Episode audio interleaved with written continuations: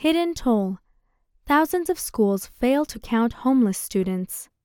Federal law promises homeless children an equal shot at education. Many fall through the cracks. This story was published by the Center for Public Integrity in partnership with the Seattle Times, Street Sense Media, WAMU/DCist, and Chalkbeat in November 2022. This story was reported by Public Integrity's Amy DiPierro and Corey Mitchell. Narration provided by me, Liliana Castelblanco. For months, Beth Peterson paid acquaintances to take her son to school, money she sorely needed. They'd lost their apartment, her son bouncing between relatives and friends while she hotel hopped. As hard as she tried to keep the 13 year old at his school, they finally had to switch districts. Under federal law, Peterson's son had a right to free transportation and to remain in the school he attended at the time he lost permanent housing. But no one told Peterson that. They should have been sending a bus for him. He's missed so much school, I can't believe it, Peterson said, and school is stability. A Center for Public Integrity analysis of district level federal education data suggests roughly 300,000 students entitled to essential rights reserved for homeless students have slipped through the cracks, unidentified by the school districts mandated to help them. Some 2,400 districts, from regions synonymous with economic hardship to big cities and prosperous suburbs, did not report having even one homeless student despite levels of financial need that make those figures improbable. And many more districts are likely undercounting the number of homeless students they do identify. In nearly half of states, tallies of student homelessness bear no relationship with poverty, a sign of just how inconsistent the identification of kids with unstable housing can be. The reasons include a federal law so little known that people charged with implementing it often fail to follow the rules, nearly non existent enforcement of the law by federal and state governments, and funding so meager that districts have little incentive to survey whether students have stable housing.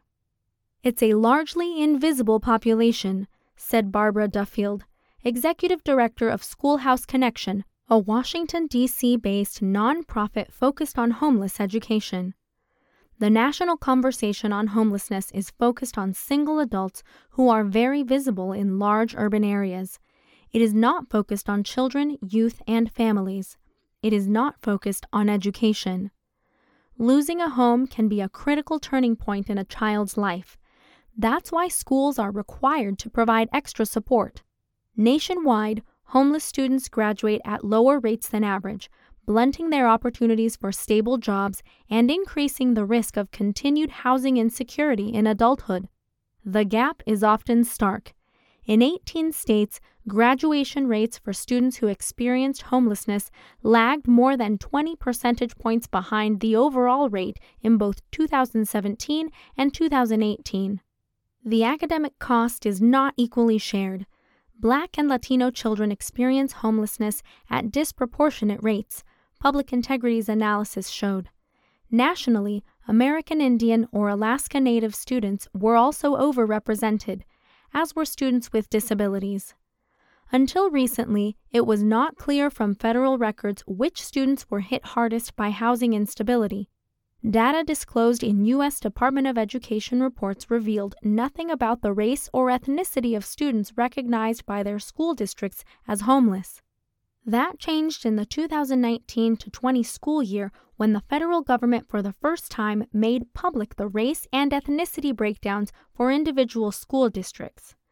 The pattern that emerged is a story of the country's sharp inequities, which put some families at far higher risk of homelessness than others.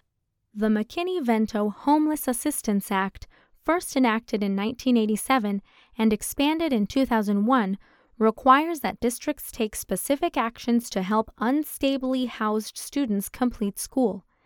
Districts must waive enrollment requirements, such as immunization forms, that could keep kids out of the classroom.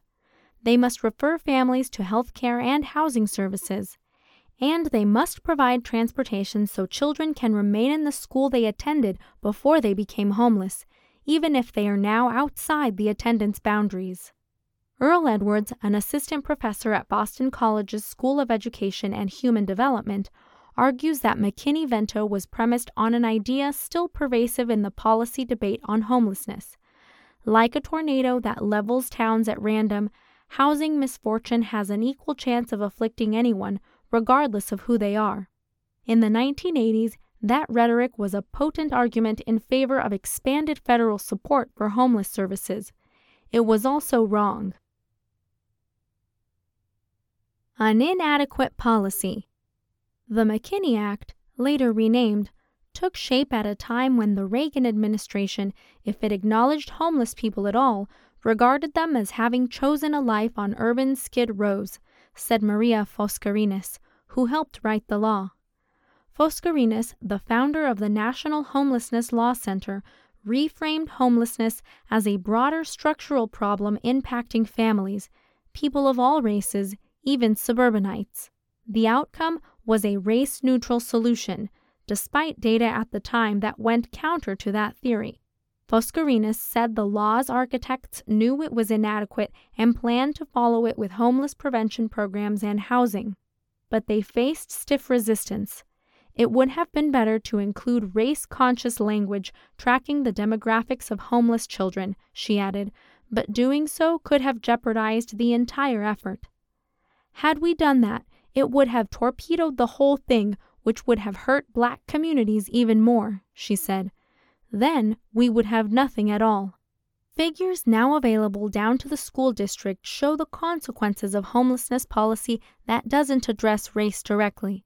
Nationally, black students were 15% of public school enrollment, but 27% of homeless students in 2019 to 20. In 36 states and Washington, D.C., the rate of homelessness among black students was at least twice the rate of all other students that year. Boston College's Edwards said the disconnect lies between the reality of housing inequality and the policies intended to address it. If you don't recognize that black people, during the time when you were establishing the actual policy, were disproportionately experiencing homelessness, and that housing discrimination, urban renewal, blockbusting, and other systemic factors pushing black people out of housing were key drivers, then you make a policy and the policy doesn't have anything in place to prevent those things from persisting, Edwards said. And under identification of homelessness could impact black students more than peers of other races. In interviews with black students who experienced homelessness while enrolled in Los Angeles County public school districts, Edwards found that many distrusted school personnel who underestimated their academic ability sent them to the principal's office for the smallest perceived slights and threatened to call Child Protective Services. As a result, Edwards found many students went unidentified under McKinney Vento because they feared that sharing their situation would only make things worse.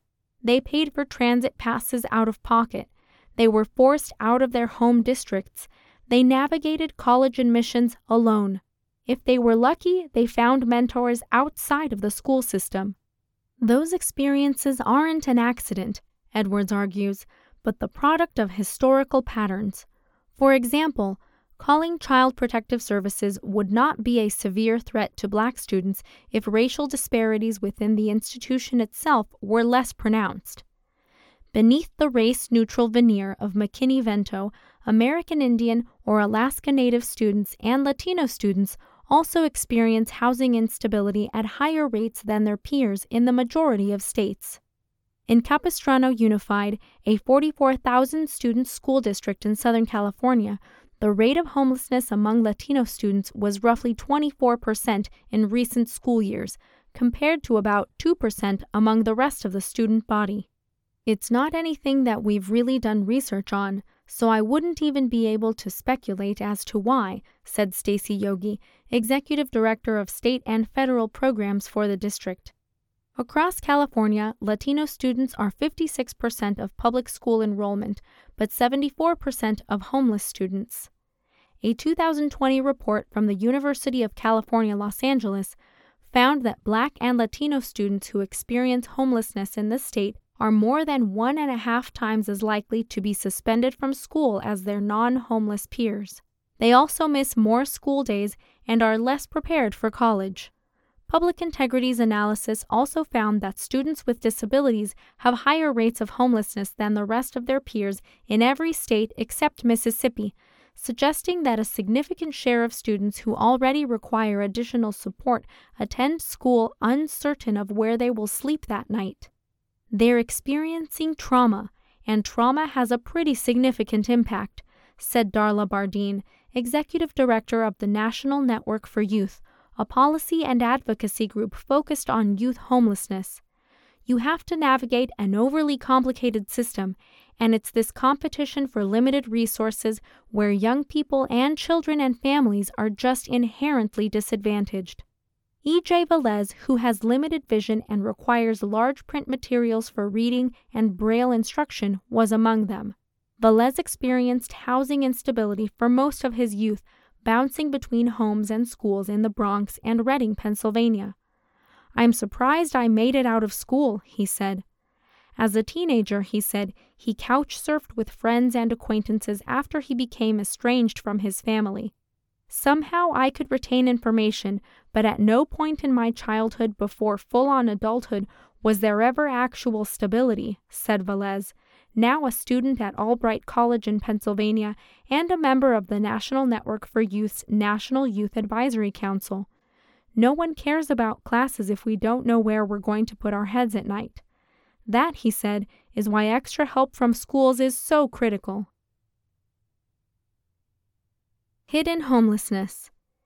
It might seem like common sense to assume that where more children experience poverty, more will experience homelessness too. But that's not what the data from school districts show. One of the most surprising patterns we found is that reported homelessness among students didn't mirror poverty in 24 states. The finding runs counter to a growing body of empirical evidence supporting the connection between poverty and housing instability. Children born below 50% of the poverty line had a higher probability of eviction than higher income peers, lower income households are more likely to experience forced mobility, and renters who are forced to move end up in higher poverty neighborhoods than renters who move voluntarily. There should be a stronger relationship between homelessness and poverty, said Jennifer Erb Downward, Director of Housing Stability Programs and Policy Initiatives at the University of Michigan's Poverty Solutions. And the fact that there's not supports that there's under identification taking place. Districts can tell teachers and staff to look for common signs of housing instability among students fatigue, unmet health needs, marked changes in behavior. But those aren't always apparent. If they're following the law, districts will survey families so they can self identify as homeless. But some parents fear that acknowledging their housing struggles could prompt the government to take their kids away. And then there's the gulf between what people commonly think of as homeless and the more expansive definition Congress uses for students. Living in a shelter, on the streets, in a vehicle, or in a motel paid for by the government or a charitable organization are included, but that's not all.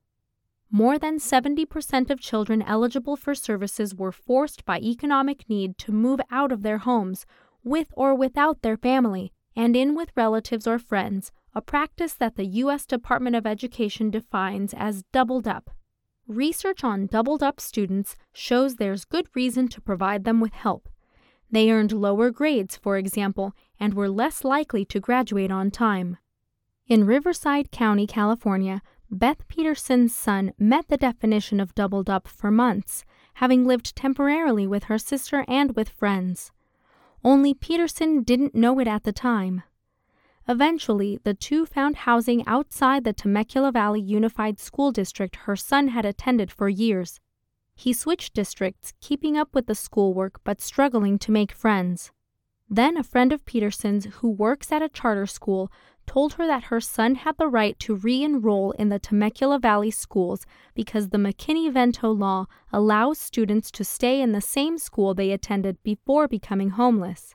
In early September, Peterson moved with her son into a two bedroom apartment, still outside the district boundaries, paid for by a homeless prevention organization and shared with another family. Under federal law, her son is considered homeless because they live in transitional housing. Peterson re enrolled her son in Temecula Valley Unified, but problems persisted. She said she pleaded with the district for weeks, trying to secure bus rides for the teenager. The district never responded to her emails, she said. He ultimately missed a month of classes, Peterson estimated, because she could not afford to continue paying acquaintances to transport her son every day. The California Department of Education intervened in late September to ensure her son received transportation. This has been a teachable moment for the district, and there are protocols and barriers that have been removed to ensure the law is met, an employee at the state agency wrote Peterson in an email. A statement provided by Temecula Valley Unified in response to detailed questions regarding the Petersons said the district does everything in its power to support our McKinney Vento families experiencing homelessness and has highly responsive site and district teams, but declined to comment further. Experts think students like Peterson's son are among those most likely to go unidentified and unassisted because their families don't realize they qualify for help, and schools too often fail to fill the information gap. When that happens, we are not even including most of our kids who are experiencing homelessness in the definition of who's homeless, said Charlotte Kinsley, supervisor of homeless and highly mobile services for the Minneapolis Public Schools so we haven't even named the problem.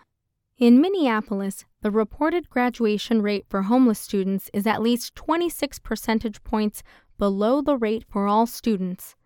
The district introduced programs in the last few years to help schools find more students experiencing housing instability and connect them with assistance. Lesson plans for teachers help high school students understand if they qualify. Across Minnesota, districts generally reported homeless rates that loosely mirrored trends in free or reduced price lunch eligibility, suggesting some consistency in identification. It's not a matter of getting the right count or getting the numbers, said Melissa Winship, a Minneapolis schools counselor who works with students experiencing homelessness. It's a matter of those students and families having those supports and resources that they deserve. Data on student homelessness is collected by districts and funneled to the federal government by states, which can choose to leave out any districts that did not report having any homeless students. Our data adds those excluded districts back. We assume they identified no homeless students since they are not in federal data. Our analysis focused on non charter districts in the 2018 to 19 and 2019 to 20 school years. In addition to comparing poverty and reported homelessness, we applied a common benchmark used by education researchers and some public education officials that one of every 20 students eligible for free or reduced price lunches experience homelessness under the federal definition. In each school year we analyzed, more than 8,000 districts did not meet the 1 in 20 guideline. DeSoto County, Mississippi, for instance, identified fewer than 300 homeless students, according to state records Public Integrity reviewed. Its share of students eligible for free or reduced price lunches suggests the district has three times the number it reported. That's not the only reason to suspect an undercount. In 2018, local landlords filed more than 4,000 eviction cases, according to an estimate from Princeton University's Eviction Lab. By comparison, Mississippi's Vicksburg Warren School District identified about as many homeless students as DeSoto, despite having less than half as many children eligible for free or reduced priced lunches. The DeSoto County schools did not respond to requests for comment. It's possible that some school districts genuinely have fewer homeless students than this benchmark predicts but multiple researchers told us that they see the 1 in 20 threshold as a conservative estimate. J.J. Cutuli, a senior research scientist at Nemours Children's Health System, said the analysis bolsters the anecdotal experiences of school district staff, shelter personnel, and people who've lived through periods of homelessness. You're giving us a clue as to the magnitude of this problem, and that's really the important part here, he said. The University of Michigan's Erb Downward said the reason numbers are critical is because we somehow, as a society, have agreed that it is okay for the level of poverty and instability that children experience from a housing perspective to exist. If we don't actively track that and have a conversation about what the level of homelessness really is, I don't think we are being forced to actually look at that decision that we've made societally, she said and we're not really being forced to say, is this actually what makes sense? Is this actually what we want? Uphill battle. The federal government, state education departments, and families have few options to hold districts accountable if they fail to properly identify or provide assistance for students experiencing homelessness. The U.S. Department of Education delegates enforcement to states. States where school districts fail to follow the law are subject to increased monitoring, but the federal agency would not say how often that happens. A spokesman said only that the agency engages in monitoring and compliance activities that can include investigating alleged noncompliance. Public Integrity reviewed dozens of lawsuits in which families and advocacy groups alleged that school districts denied students rights that are guaranteed under the federal McKinney Vento law.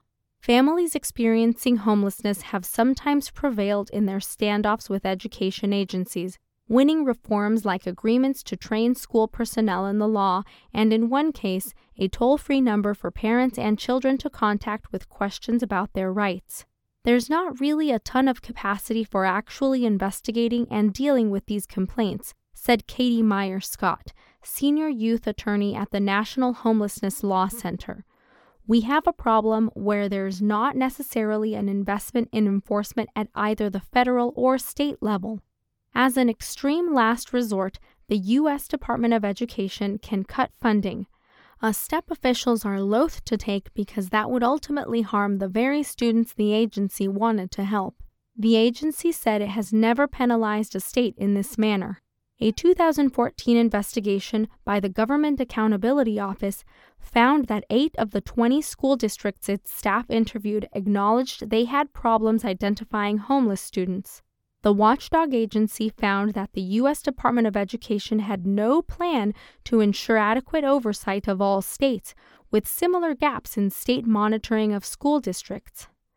State audits in California, Washington, and New York have also made the case that many school districts fail to identify a significant number of students who qualify for the rights guaranteed under federal law.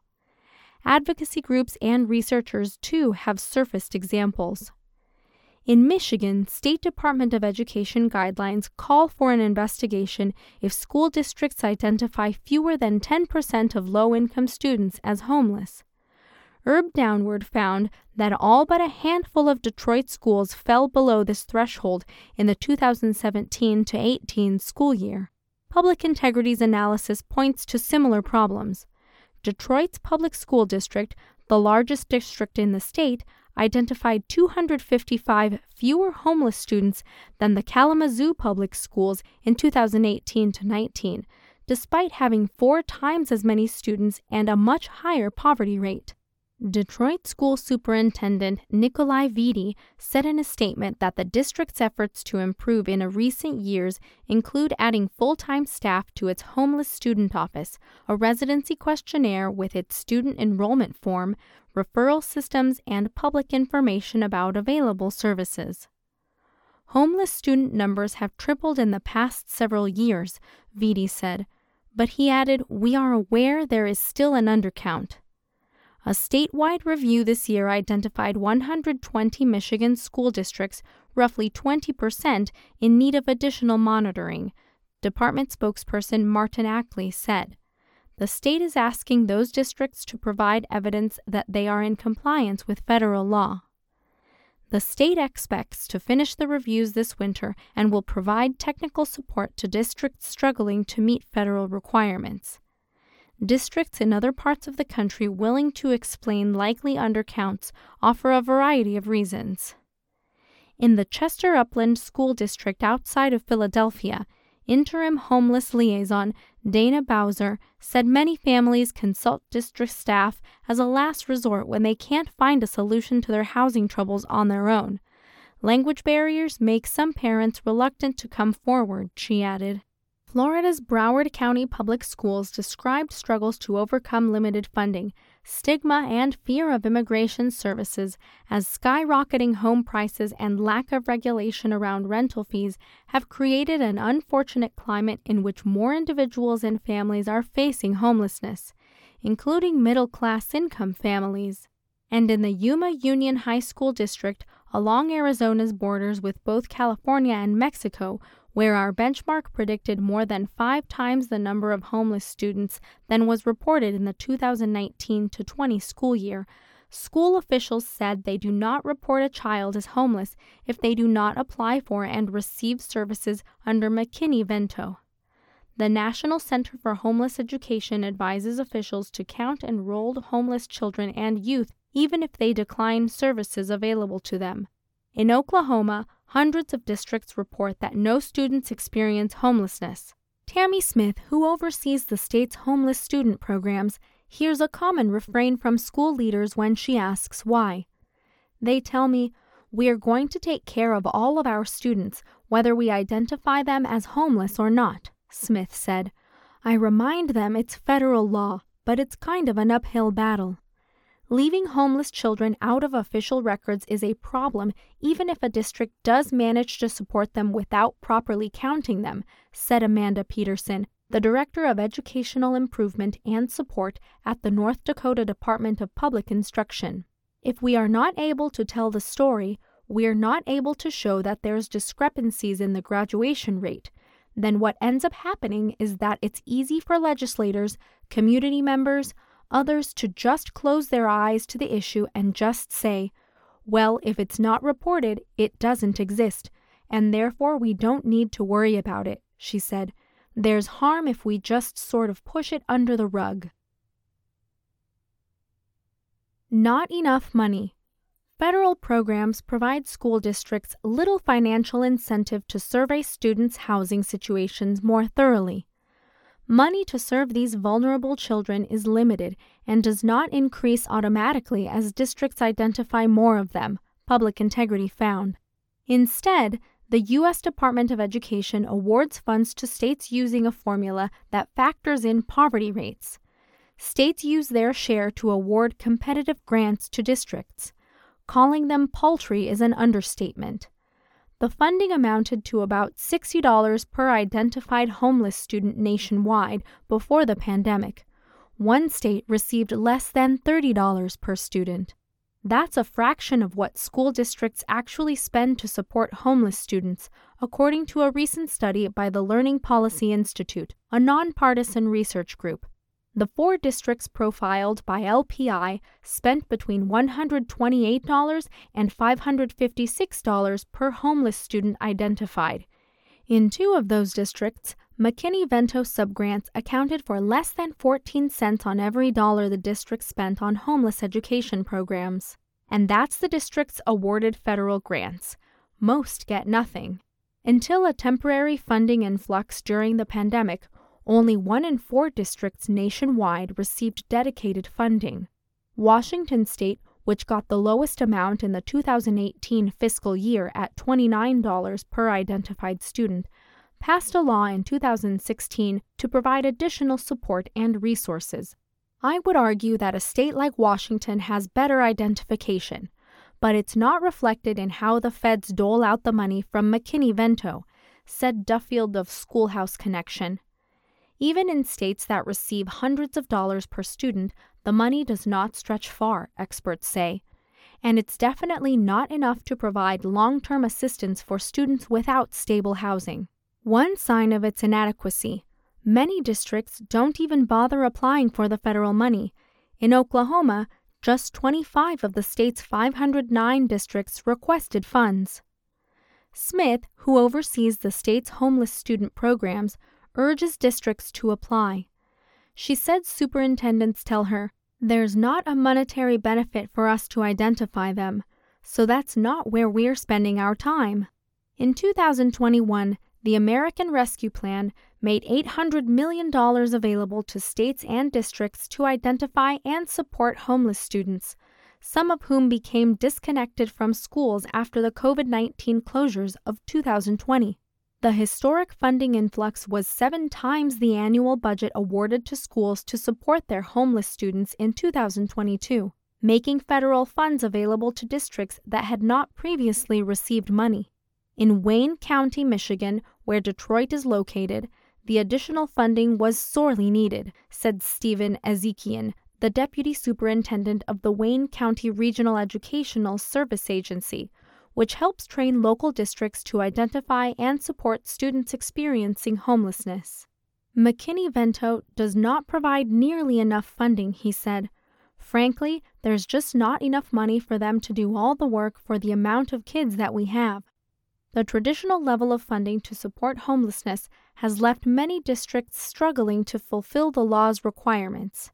There are more and more students in crisis, and the districts are not really getting more and more resources to help, said Scott, the senior youth attorney with the National Homelessness Law Center. It comes down to resources rather than any kind of bad intent. The lack of investment in our schools over time is obviously hitting homeless students even harder. In April, 92 members of the U.S. House of Representatives signed a Dear Colleague letter urging the chairwoman and ranking member of the House Education Committee to renew the $800 million in funding, which represents 1% of the federal education budget for the fiscal year that started October 1st. It would be money well spent, they argued. Investing in a young person's life will enable them to avoid chronic homelessness, intergenerational cycles of poverty, and pervasive instances of trauma, the letter read. Budget bills from both chambers of Congress requested boosts in the program budget that are far short of what the House members requested. Federal budget negotiations will likely resume in December. Temecula Valley Unified, the district Beth Peterson's son attends, received $56,000 to serve homeless students through the American Rescue Plan, about $470 per homeless student identified. District staff did not respond to questions regarding funding for homeless education programs. State financial records for the several years before the American Rescue Plan show the district received nothing. Early on a Monday morning in October, Peterson sat at the kitchen table in her shared apartment, applying makeup under the glare of a bowl shaped ceiling light. Her son emerged from the bathroom, barefoot but otherwise dressed for school. Peterson peered around the corner. Did he want anything for breakfast? He shrugged. No, he was fine. But then he remembered an assignment that was due a photo with his mom clearing him to attend a sexual education course. He stooped beside her and angled his laptop for a selfie. Beth could hardly remember the last time she needed to review any of his assignments. He was always a diligent student, even these last few months. Do not miss the bus coming home, or we will be up a creek she said as the pair walked outside, the air crisp as morning haze yielded to blue sky. At 7:02 a.m., a yellow school bus turned the corner. It slowed to a stop before them, the fruits of Peterson's long struggle to make the promise of the McKinney-Vento law a reality. The doors opened, and her son was on his way. Chalkbeat journalist Lori Higgins contributed to this article. The Center for Public Integrity is a nonprofit newsroom that investigates the causes and impact of inequality in America. Find full text stories, visuals, and more at publicintegrity.org, where you won't find advertisements or paywalls. Our journalism is supported by readers like you. Check out our website to donate and sign up for our newsletter too.